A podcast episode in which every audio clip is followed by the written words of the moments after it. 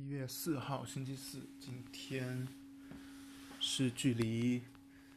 二零二零年北京冬奥会啊还剩一周年的日子。嗯，这个时候就看到这个新闻的时候，让我想到了两千零一年，应该是几月份？大概一月份还是二月份？宣布北京二零零八年奥运会申请成功的时候的那个新闻，一直到二零零八年奥运会的当天，我还是依然记得，我们家当时刚刚签上有线电视吧，然后那天晚上看到奥运直播时候的那个场景，我感觉还依然。历历在目，但是相比而言，好像这个冬季的奥运会相对来说就没有那么多的，大家没有太感觉没有那么激动或者让人兴奋吧。另外，今天。有两件事情让我觉得心情不是特别好，一个是工作上面突然发现了一个其他的同事给我们挖的一个巨坑吧。嗯，明天会跟相关的同事去先沟通一下，因为我们之前定的一个季度第一季度的 OKR 的目标是说提升一个。产品的转化率，当时根本就没有考虑到具体这个转化率会跟哪些因素有关系，然后只是想着说我们把这个转化率能够做到提升，但是从今天看到的一个数据分析来看，我们定的目标实际是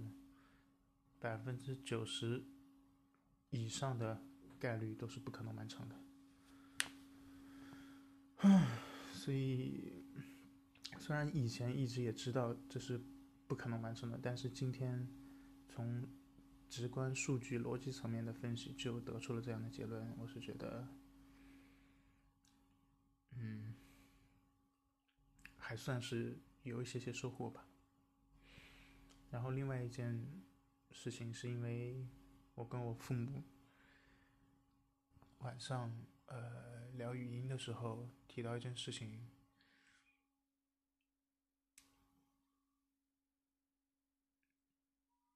就怎么说呢？让我觉得他们在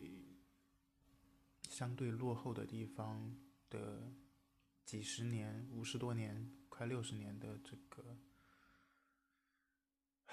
生活经历里面，确实有很多很多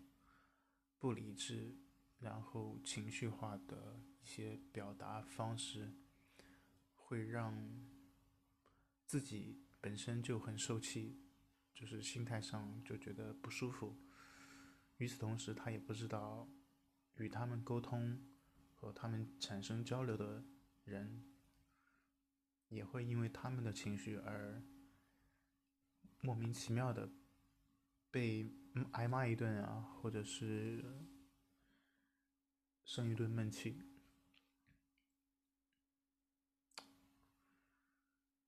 而且我，我觉得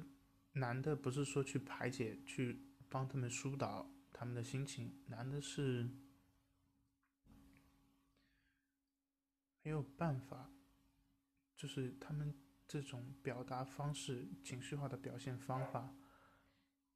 已经成为了一种习惯。而且，他们都会觉得这是理所当然的，每个人都会这样，而不去思考，不去想一下为什么会这样，以及如果以后遇到类似的事情，还是难道一样情绪化的表达就可以把问题解决吗？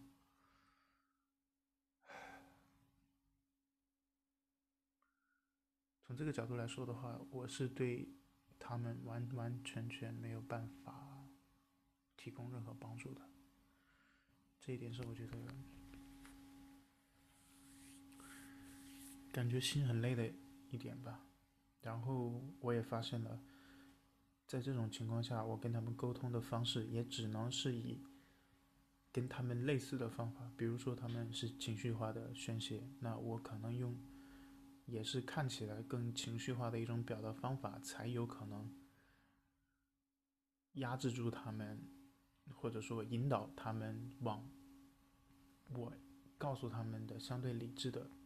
信息全面的那些方式。去考虑问题，否则的话，你只是单纯的用讲道理、耐心的方式去跟他去对抗他们的那种情绪化的表达，是完完全全不可能，就是甚至引引起他们的注意都是不可能的，更别更不用说去让他们接受到你想要说的信息的重点，还有去理解。那些他们完全可能认知当中不存在的东西，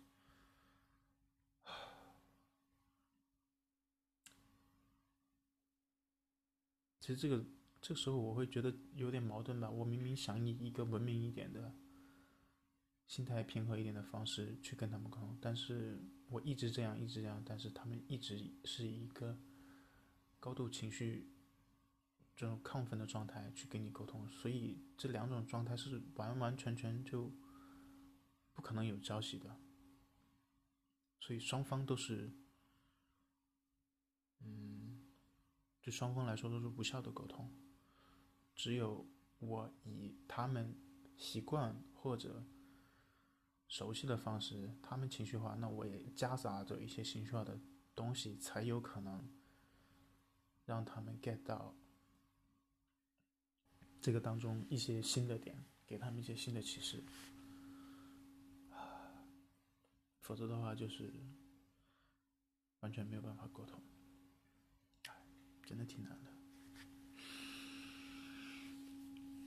OK，今天先这样吧，晚上十一点半，洗个脚睡觉了，晚安。